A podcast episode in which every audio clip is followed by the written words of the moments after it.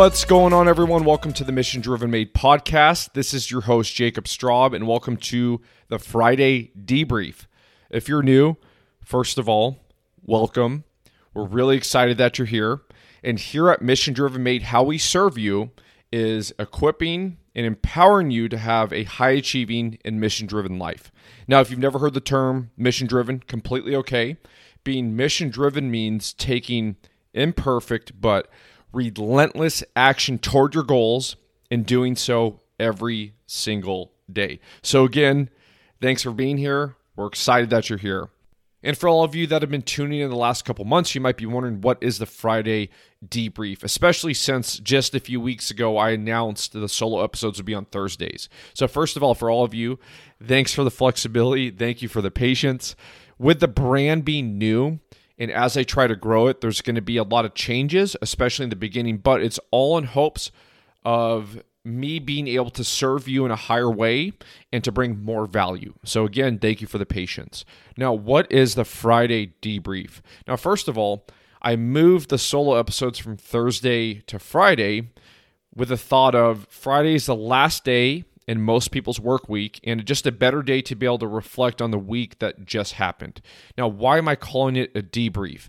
in the fire department, in the first responder community, and then I know a lot of people in the military, they do this to some extent as well.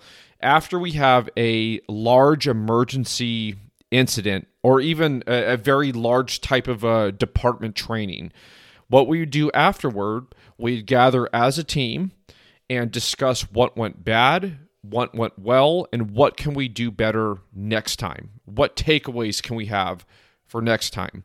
So I just felt this was a better representation of what I was trying to do with the solo episodes. So, whether it's a personal development topic that I learned from one of my awesome guests, or it's from something that I researched during the week, or something that I read. When I see something that sticks out like that, that's really important, I want to then discuss it with all of you. And for today's topic, why we shouldn't count on hope for our goals.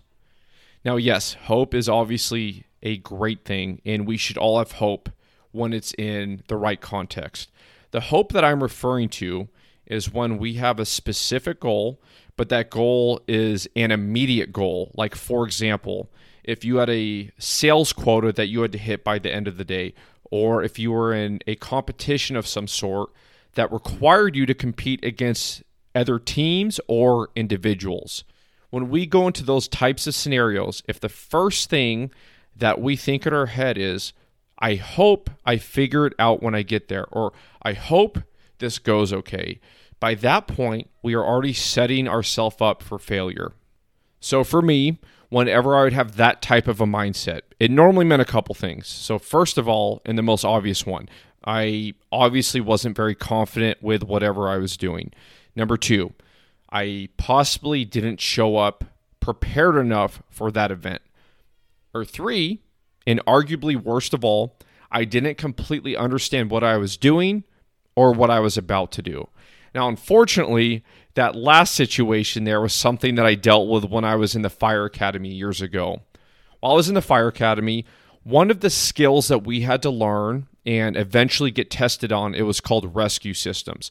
So if you could picture if someone fell off the side of a cliff, someone would then have to rappel down that side of the cliff get the patient, and then safely pull that patient up to the top of the cliff. So that's just an example of rescue systems.